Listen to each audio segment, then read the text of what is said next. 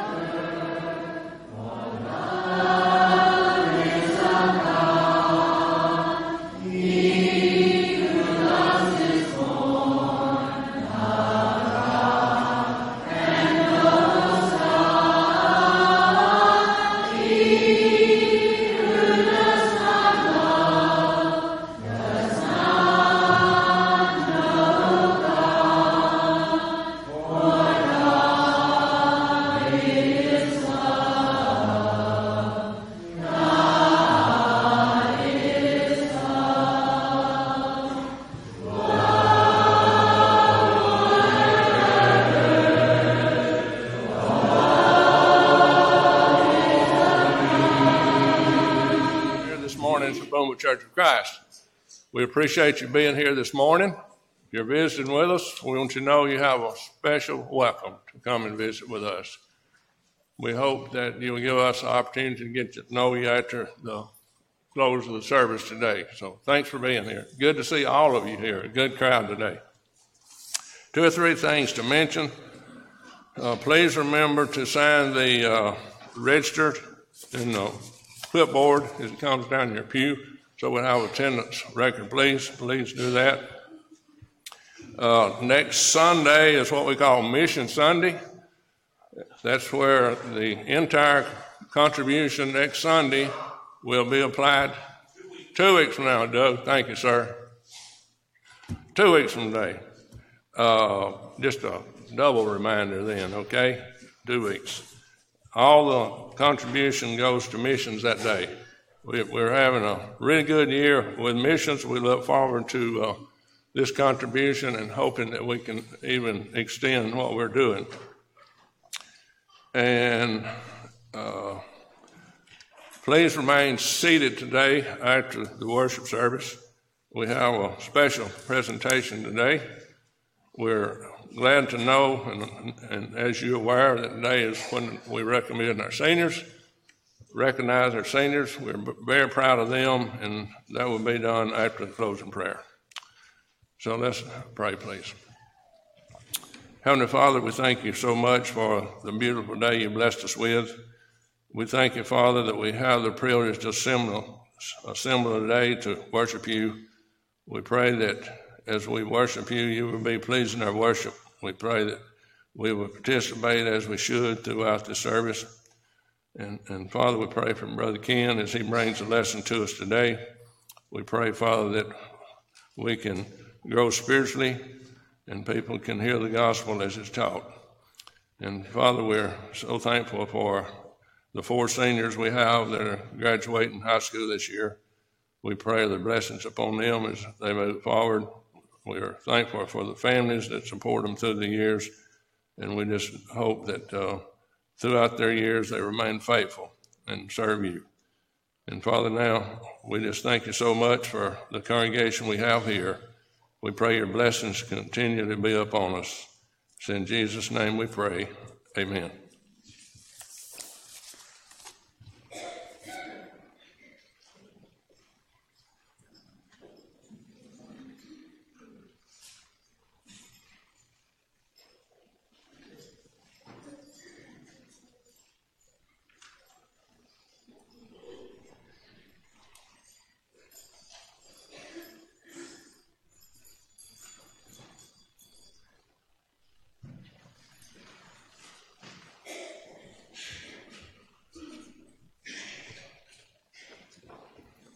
As usual, I take requests from our seniors for our song service this morning. So our first song will be Unto Thee, O Lord.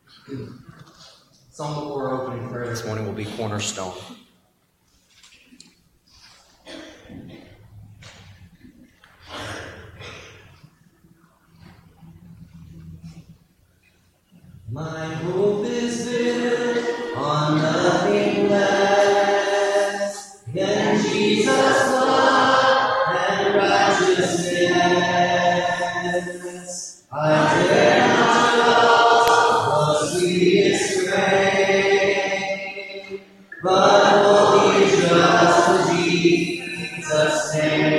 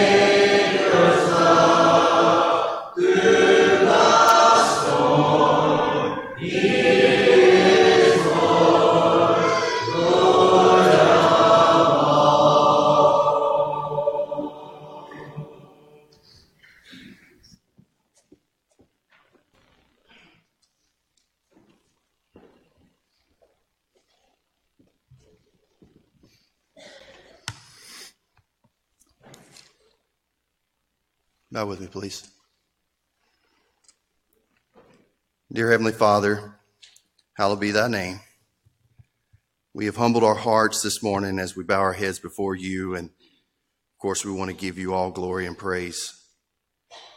We know there's so much for which to be thankful this morning, and even though we can't give you a entire list, we want to thank you so much for allowing us another day to glorify you for giving us this first day of the week to worship you. We thank you for the church that meets the world over, but specifically the church that is meeting in this place today. And we thank you so much for Jesus, our Savior, who has made all of this possible. Father, we know we have many needs this morning, and we are so thankful that you take care of them daily. But we have individuals that we want to lift up to you now. And again, this isn't an entire list, and we'll be lifting up names to you at this moment. But we want to ask you to be with Connie Mooney, Eddie, excuse me, Edith English, John Dryden, Maudie Acock, Ruth Staley. And Father, our prayers that you'll help us as we minister to these and show your love through the service we provide them. Father, we also want to lift up our elders, our deacons, our ministers, our Bible class teachers, our worship leaders, Father, and so many others that play a part in what we try to accomplish here, which is spreading your kingdom. And that's, Lord, we hope that's everybody here, obviously. Father, we ask you to, this morning, as we look up front, we see our seniors sitting here and and Father, we ask you so much to be with these, individ- these individuals. We ask you to be with Madison, with Harley, with Ben, with Lewis. Father, we are so thankful for them. But we also want to ask you to watch over them during this critical transition in their lives. But Father, they're also a reminder this morning of a great group of young people that we have here that that worship with us and are part of our congregation. And, and Father, we lift all of our young people up to you this morning. And we want to thank you for the spiritual energy that not only these four, but that our young people continue to provide us here. Father, we pray that our hearts are right this morning. During this time of worship, my my prayer is that we are able to give you our all, knowing that if we do so, our worship will be in spirit and in truth, which is what we know you desire. And if our hearts are not right this morning, help the love you have for us overwhelm us. Help us recognize the gap in fellowship we have with you and give us the self awareness and the courage to make whatever might be wrong right in your sight this morning. Because we love you and we don't want to take for granted your mercy, grace, and forgiveness. So go with us now through the rest of this worship time together. And as we end this prayer, we want to, of course, tell you how much we love you. And it's through Jesus Christ's name we pray. Amen.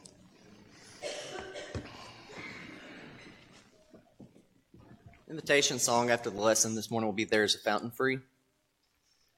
The song before our lesson will be I'll Fly Away. Uh, let's stand together as we sing this song.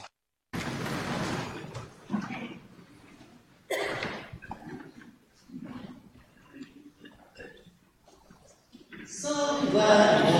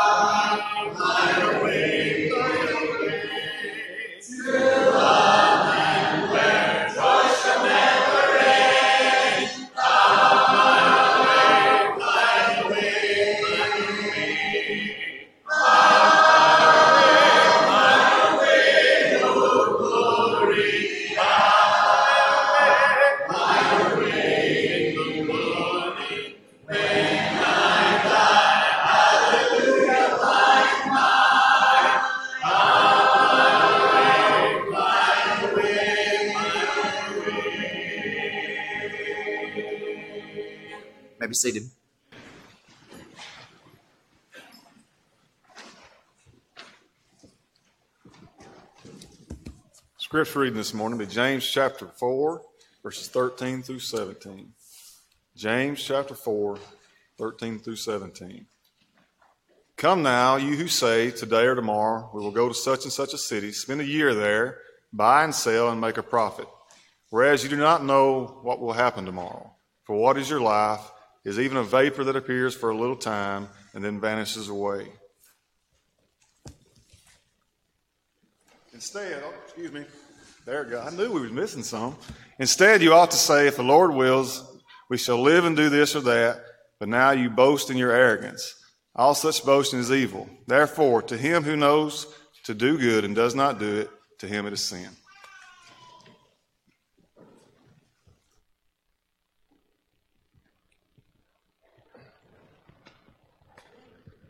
Thank you very much, Bo. That was good to the last drop.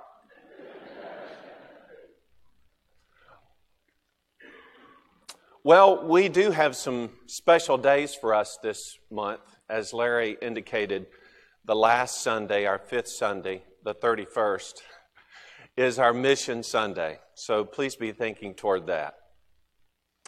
But for these here, today's our special day.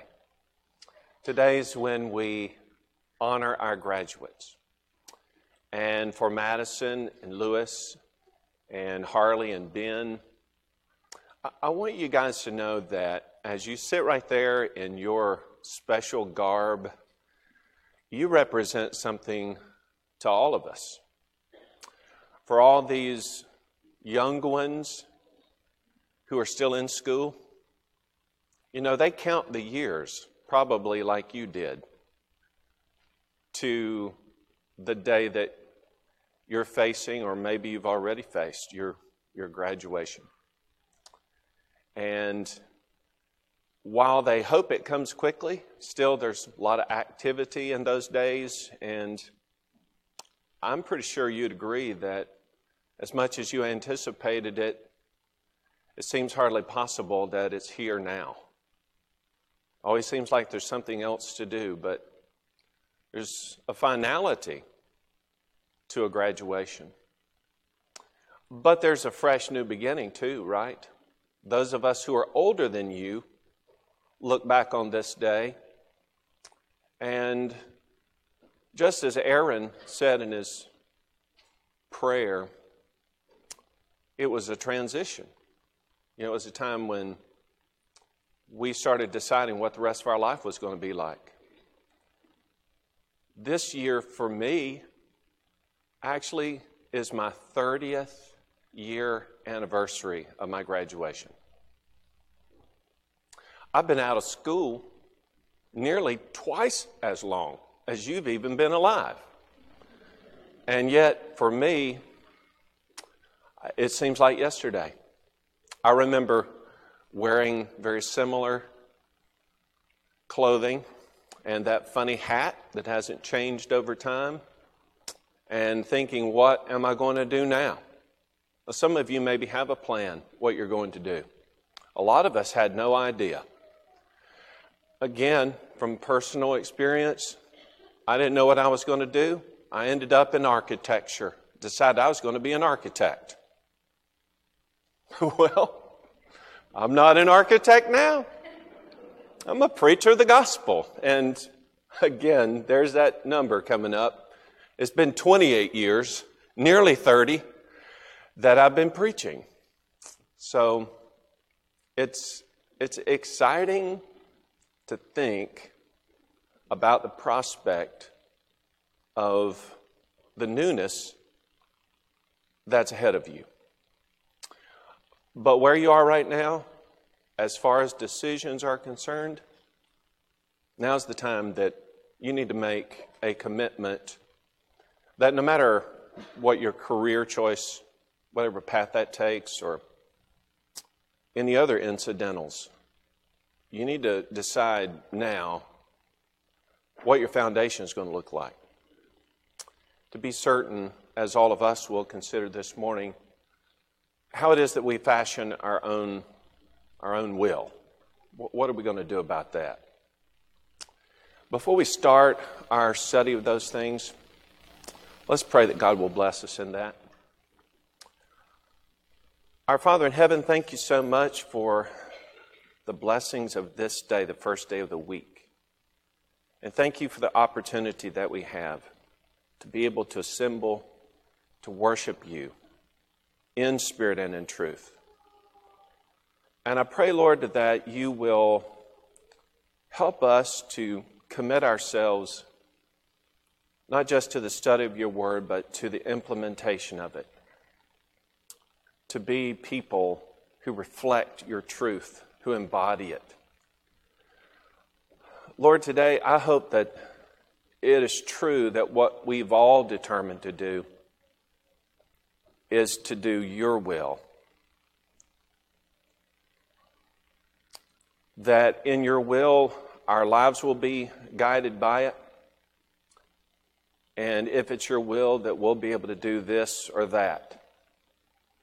We thank you, Father, that we can benefit from this study, that our lives will be enriched by it, and that you will help to strengthen us in that word and to complete us in it. We thank you especially today for these four and of the life that's ahead of them, of all the choices that they're going to make. We pray that those choices, Lord, are going to be are going to be guided by your will. Thank you for the blessing of all of that. Help me to communicate it and help those who hear to be able to accept it. In Jesus' name, amen. I have here in the back of my mind been wrestling with some numbers I just threw out. And it's even worse than I realized because I graduated in 1982. That was not 30 years ago. Are you with me, people? So there's the weight of that. Nevertheless, again, it still feels like it was only yesterday. I'm not sure how you think about the future. Sometimes when we think about the future, we think about it in some immediate terms, like what I'm going to do next. Sometimes the immediacy of it is what am I going to eat for lunch? Or as we're getting ready for the day, we make a choice about what we're going to wear, how we're going to present ourselves to people. We think long term for the day, what we expect to do throughout the day. Those are immediate concerns.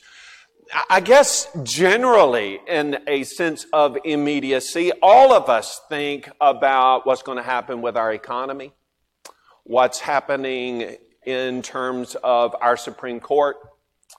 We think about what's happening with the virus. You know, is it going to come back in another wave? Can it be cured? All of those things are thoughts about the future, but for us, those have an immediate kind of impact. There is also the sense of a broadening of our future. We might think about, as we would do if we were sitting on that second pew right there, think about school maybe what our plans for a job are going to be. Maybe you start thinking about where you're going to live, even a home or a spouse. All of those ideas about the future are, important. There's no doubt about that. And every single one of them, even something as minute as deciding where you're going to eat today, has both blessings and consequences associated with it. But when we think philosophically, when we think about the big issues of life and death and judgment, those questions about our future are things that are worked out even in the very small decisions that we make. Because every decision that we make is going to either contribute or take away from the success uh, of the bigger things that are in our lives. I'm pretty sure that for most people, most people have a wrong thought, a wrong thinking process about their future.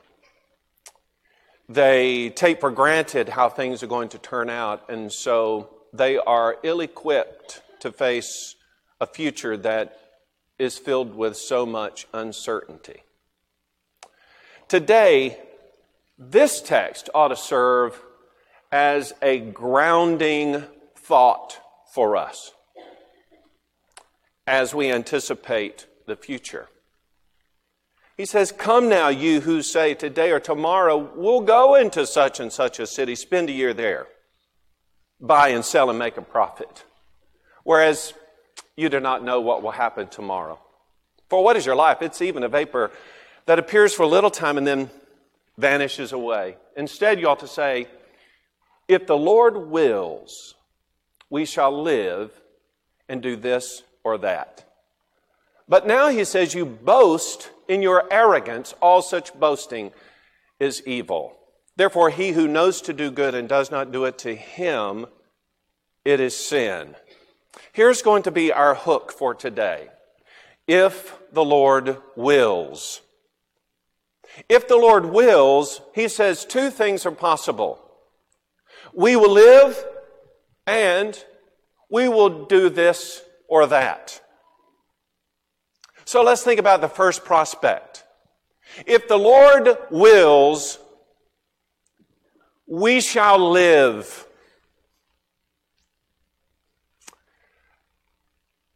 That whole notion about the expectation of going on, of one day following the next, of just experiencing life, of planning according to the calendar, of going on and on and on. And even, he says that the boasting of that, the arrogance that is seen in the expectation that I'm going to just keep going on and on according to my own will. The fact is that the idea of boasting is a futile experience on our part. To think that I'm in control of what's happening next, it's kind of a laughable situation. And here's why that's true. As regards our future, even the next breath, you and I, we have absolutely no power over that.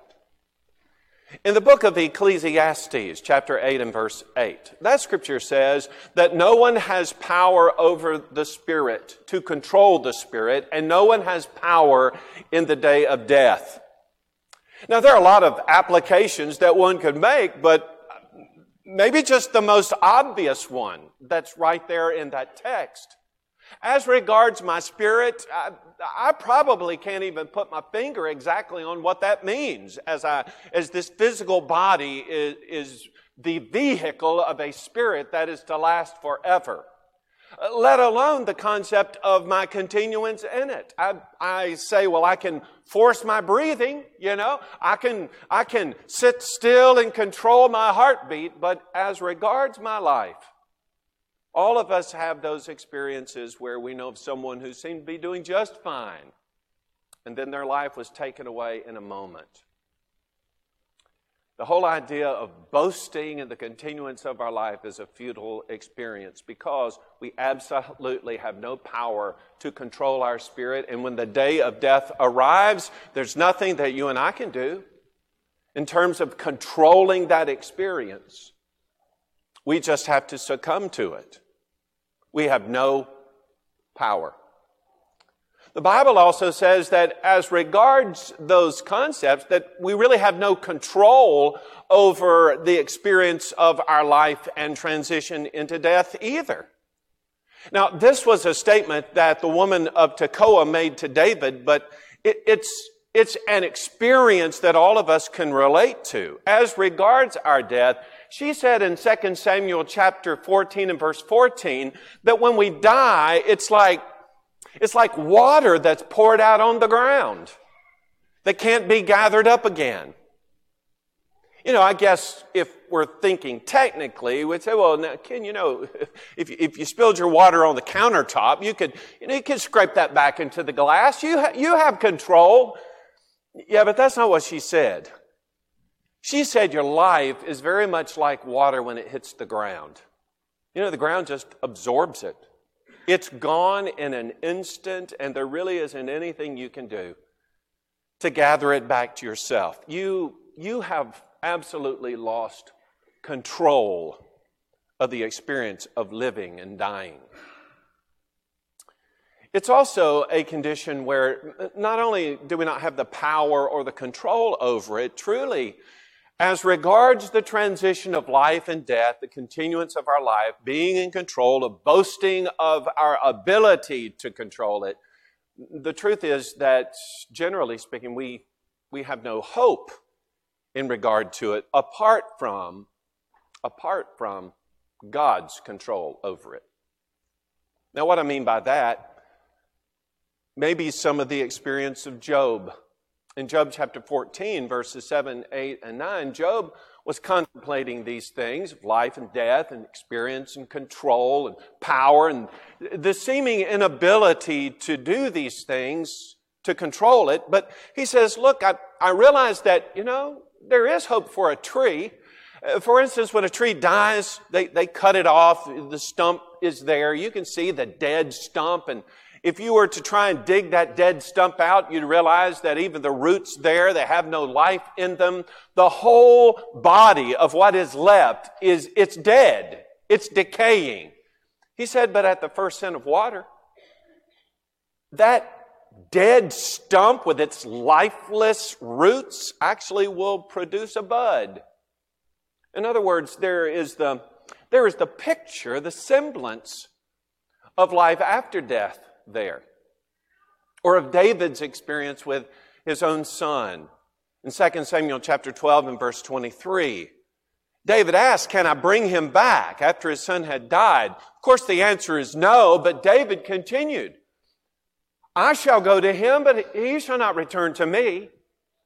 There is the hope and the desire, but in the mind of those who lived before Jesus, I'm not so sure there was necessarily the expectation. We're not sure about what's going to happen. But I said to you, yeah, there is no power, there is no control, there is no hope apart from God. God is what's making all the difference. I can't boast in my ability on one side or the other of life and death. However, God is the one who is in control. God is the one who gives the power and the control and the ultimate hope. That's what he was doing with his own disciples in John chapter 14 when he spoke of his impending departure that departure would result, you know, in his death on the cross, shedding the blood as the Lamb of God who takes away the sin of the world. And then we picture the resurrection. But Jesus says in John chapter 14, beginning at verse 1, let not your heart be troubled. You believe in God, believe also in me. In my Father's house are many mansions.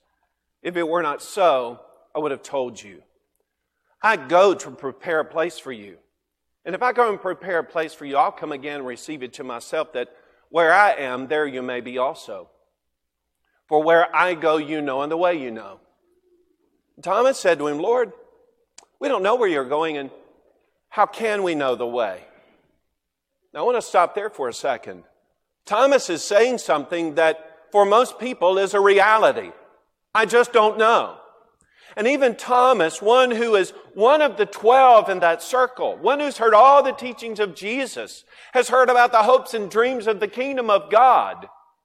In that moment, as Jesus is talking about his departure, he's like, Lord, we don't know where you're going and we don't know the way.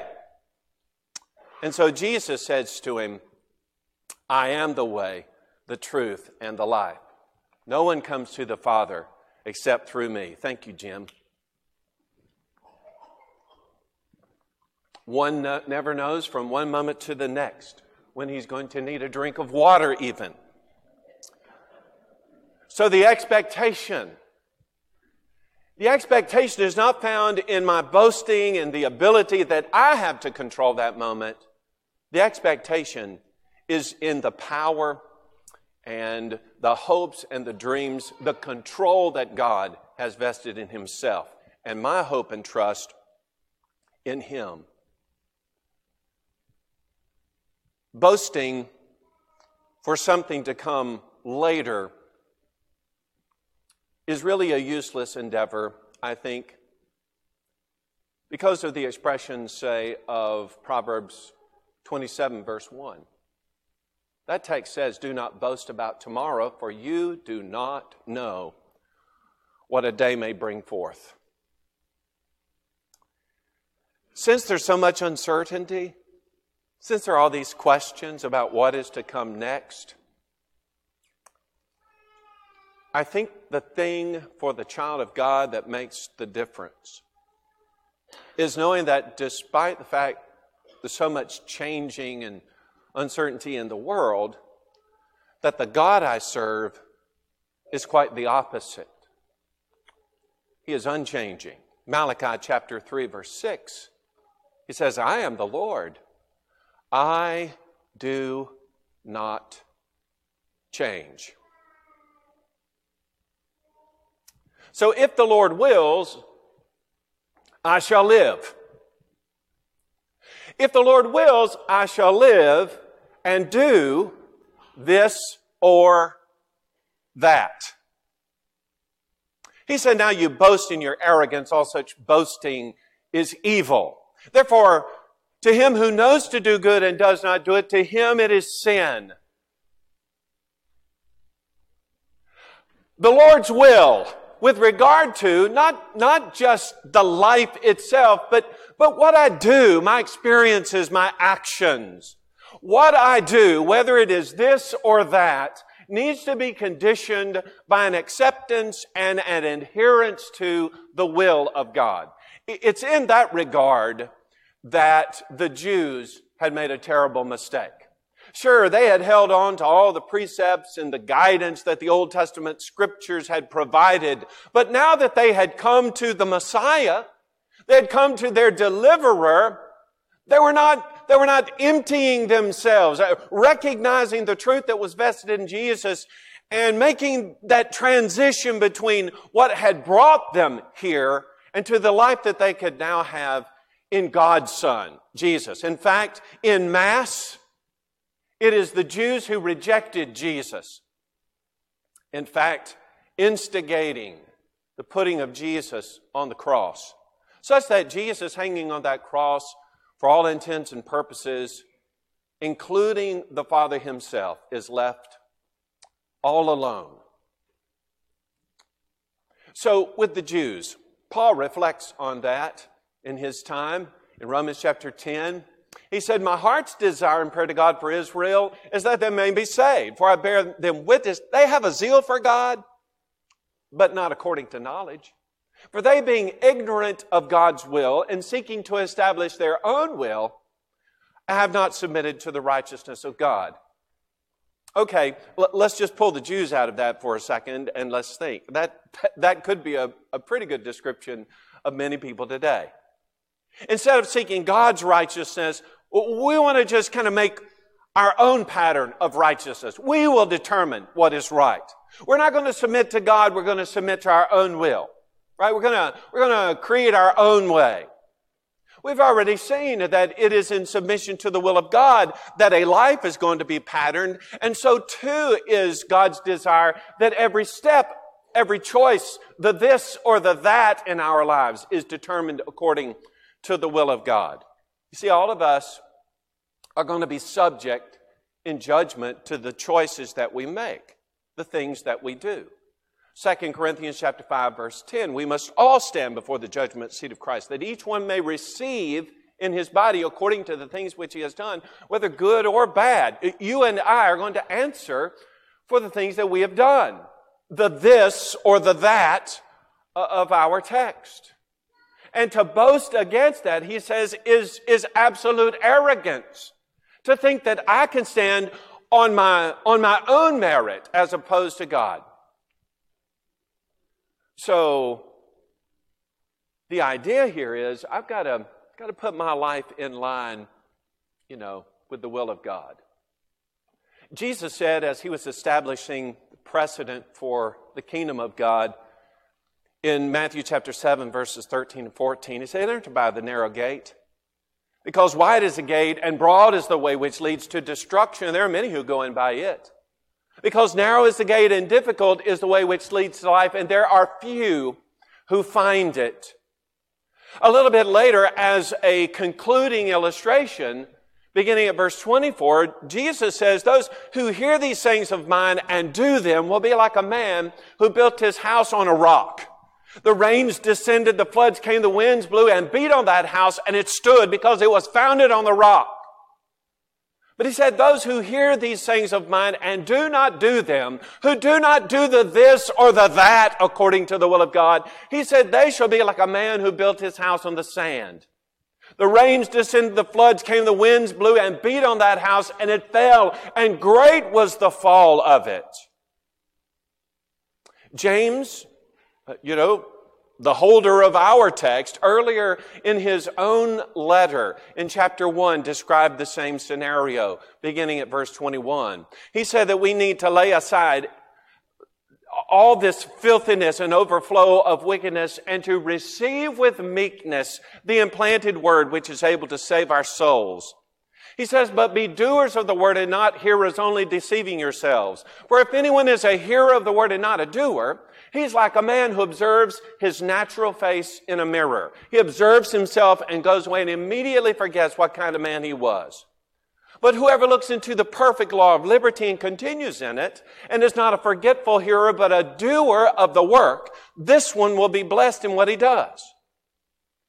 I'm committing myself to the will of God in the doing of this or that. He doesn't list the things that are acceptable or exceptions. He just simply says whatever it is.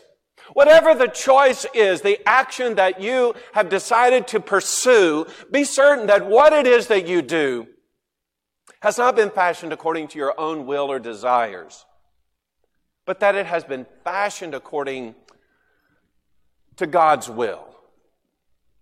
Now, here's the thing about God.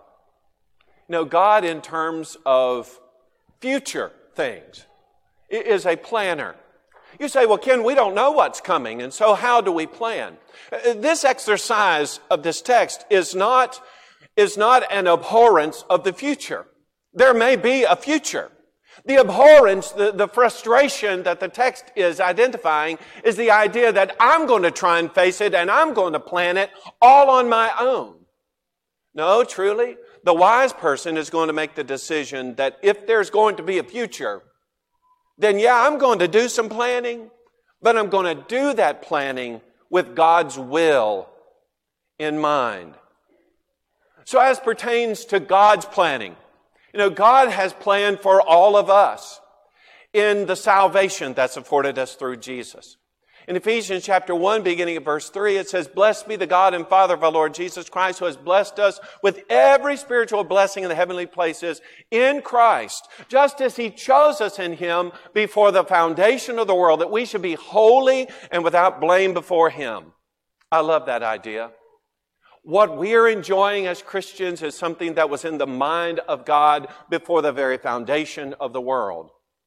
Even in that discussion of Jesus' sacrifice and of how the Jews had taken Jesus with lawless hands and had crucified the Son of God, in that very same text, Acts chapter 2 and verse 23, he led with this idea that it was according to the determined purpose and foreknowledge of God. God has a will and that will is going to be carried through. The question is, am I going to submit myself to the will of God? Look, for the four of you, for all of us, whether you're just ready to graduate or you've graduated, can it be true? 40 years ago.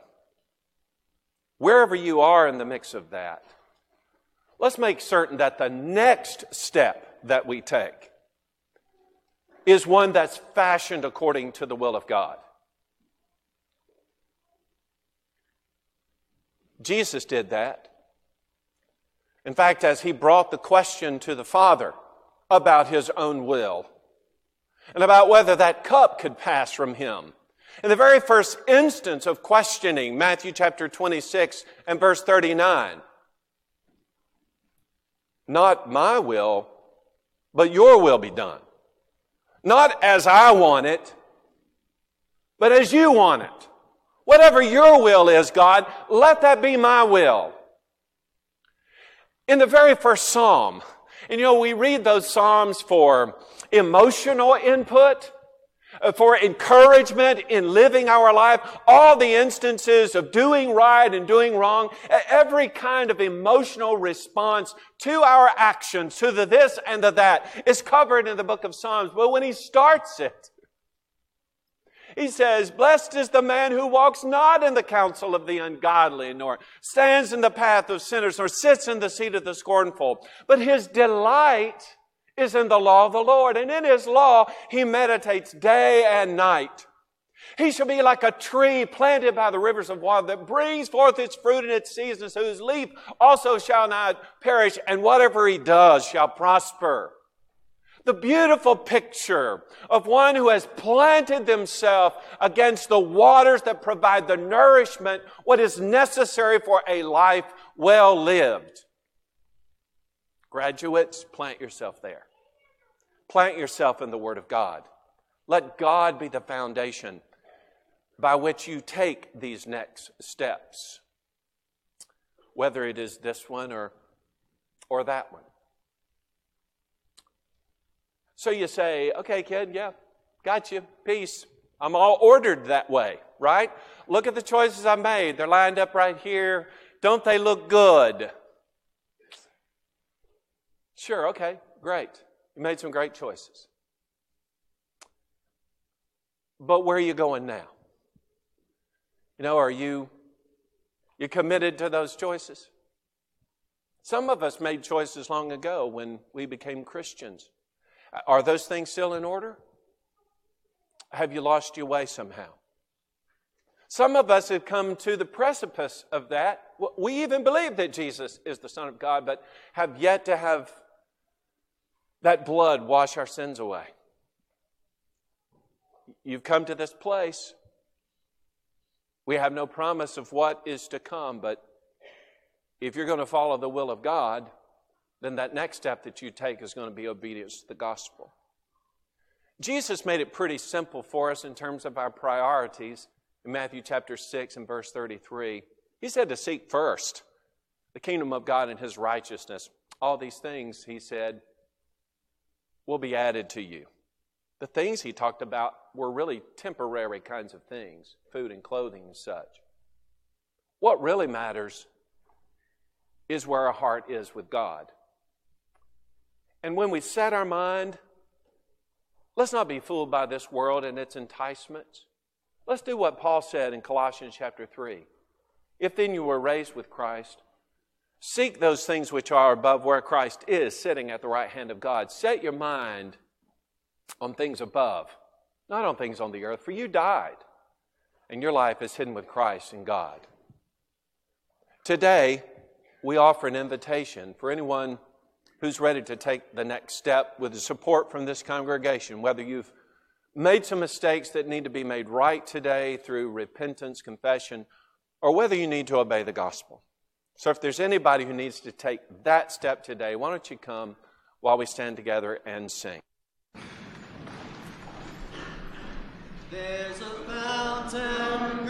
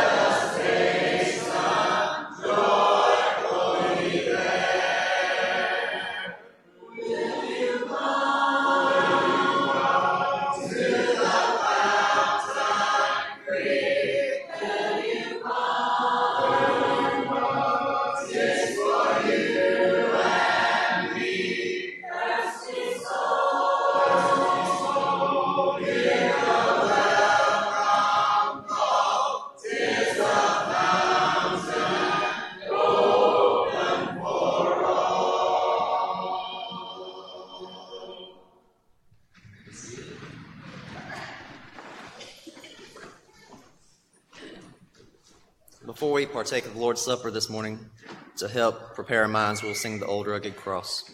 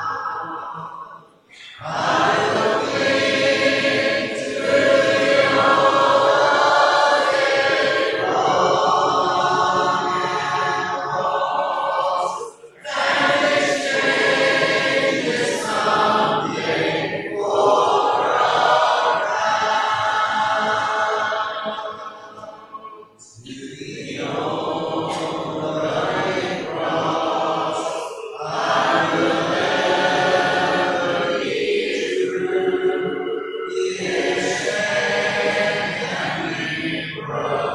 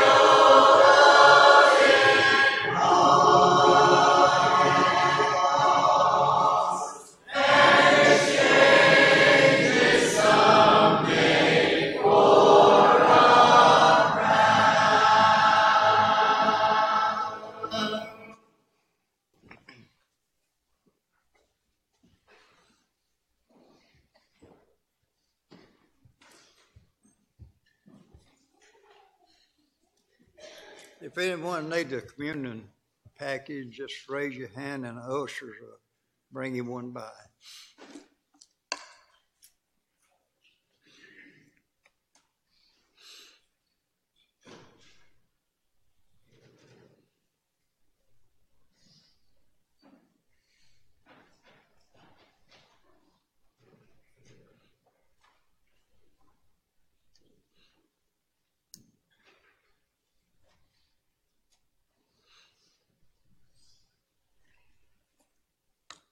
We read Matthew 26 where Jesus met with his 12 apostles and and partook of the Lord's Supper, and he gave thanks for the bread and he gave thanks for the fruit of the vine.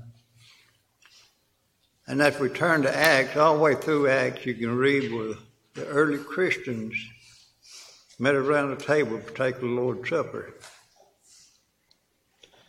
And, and Apostle Paul in 1 Corinthians 11, chapter 24 through 28, he said almost the same word that Jesus said back in Matthew 26. At this time, we can take the Lord's Supper. We need to clear our mind of anything in it except centered around the cross and where Jesus gave his life for us as he shed his blood. Let us give a thanks to the Lord. Our Father in heaven, we thank thee for this bread which thus represents Christ's body. We pray, Father, that we'll look back to the cross and see the suffering he went through, and as we partake of this, we pray that we will partake in a way to be pleasing unto thee. In Christ's name, amen.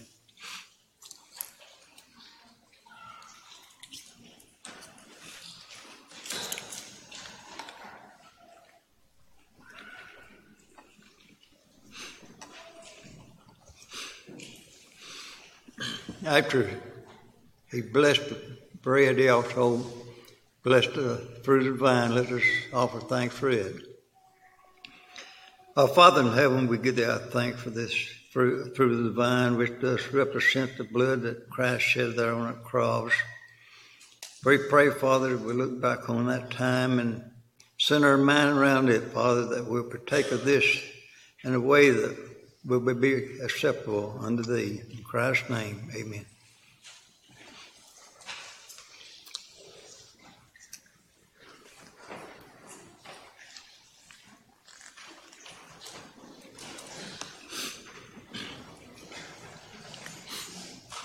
That's the end of the Lord's Supper, but early Christians, they were taught to give upon the first day of the week in 1 Corinthians 16, 1 and 2. If you read, get, go to 2 Corinthians 8 and 9, two chapters on giving and how you'll be blessed for giving, you know. And Acts 9 7, one of my favorite verses in there, it said, God loves a cheerful giver. Let's give thanks for material blessings. Our Father in heaven, we are so thankful to live in a land that, that has blessed us abundantly, Father. We pray, Father, that we uh, look back on our lives and that we will give back to Thee, Father, so so this church can continue to reach out and reach those that are lost, Father. We pray that the thing that collected this day will be used in spreading thy word throughout the community and the world. In Christ's name, amen.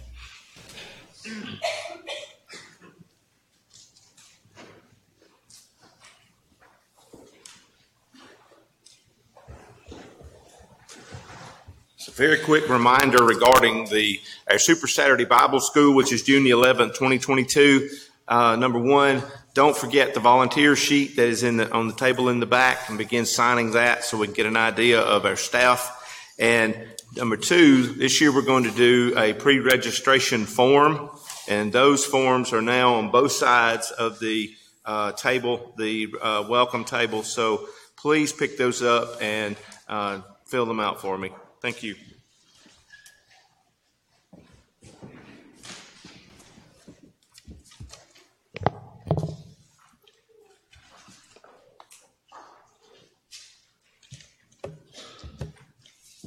Good morning.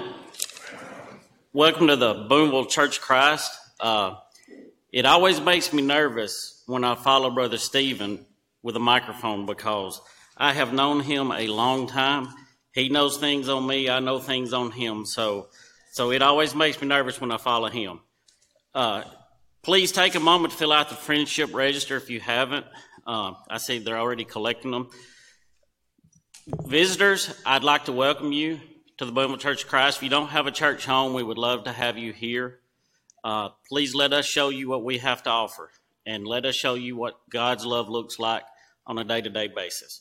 Attendance today, we had 283 in attendance today. And before we begin, uh, I have a card here I'd like to read. Please know how thankful we are for your support during the loss of our loved one. The loss of Freddie was unexpected, and there are days when it seems unreal. Thank you so much for your calls, texts, visits, and the beautiful pottery piece. It's in times like these that we remember that we are in the hearts and the minds of our church family. Once again, we are so blessed to have each and every one of you. Love, Bobby Brazel family. Please refer to your bulletin for an extensive prayer list. Also, would like to add Quitman Wigington is in ICU at the Baptist Hospital in Oxford, and Andrea Barrett's aunt Bobby Height is in ICU at the North Mississippi Medical Center in Tupelo. The devotional, uh, the devotional at the Landmark Nursing Rehab is today at 4 o'clock. If you can help, please see Doug Smith or Jim Estes for this. Also, everyone is invited to the ice cream social in honor of the class of 22 in the annex following classes tonight.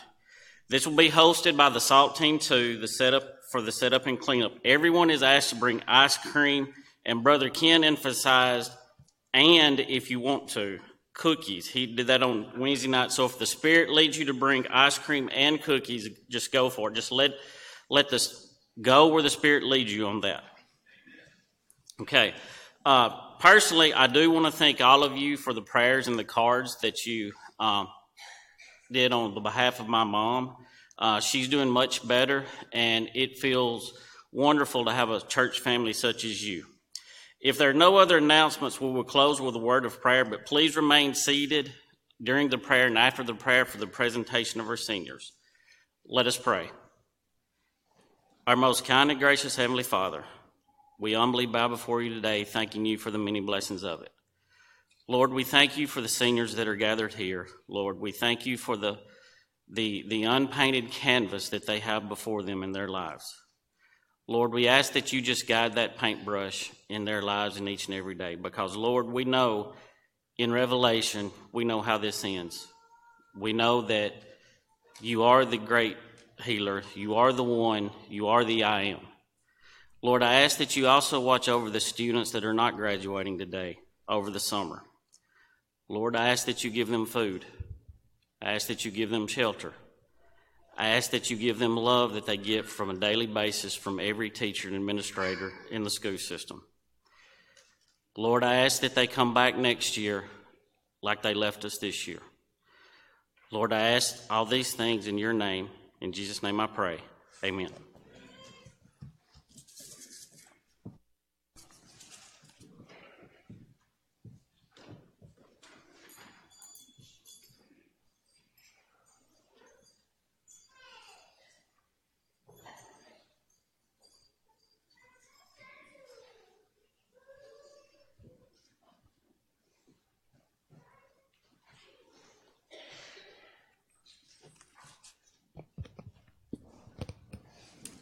I'd like to take the opportunity at this time to announce the seniors, and we will have our elders up here. will be presenting them their Bibles that has their name engraved on it.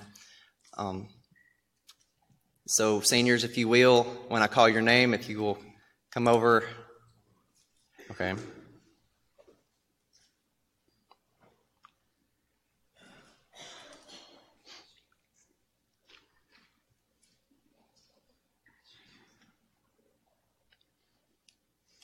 I'll go ahead and mention that they will be right immediately after this. They will be down in the annex. They have their tables set up down there. So if you want to go visit, take pictures, uh, what have you, that's where they will be. So you can make your way to the annex, and there'll be plenty of room for visiting and everything at that time.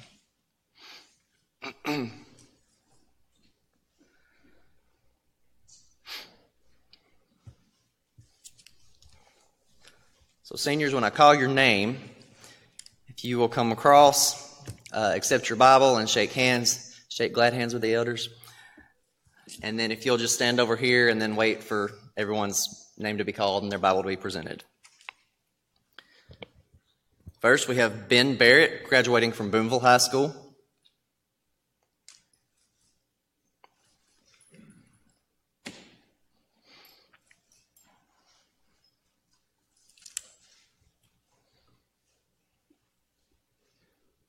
Lewis Holloway from Wheeler High School.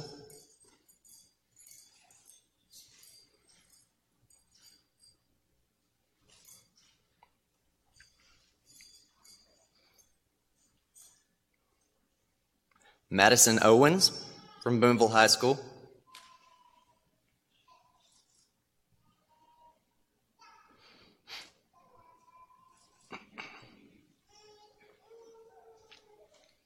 Harley Yates, New Site High School.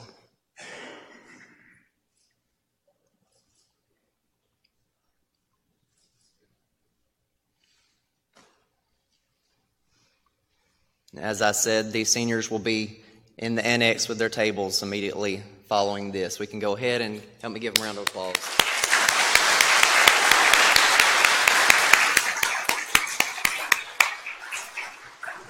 Dismissed.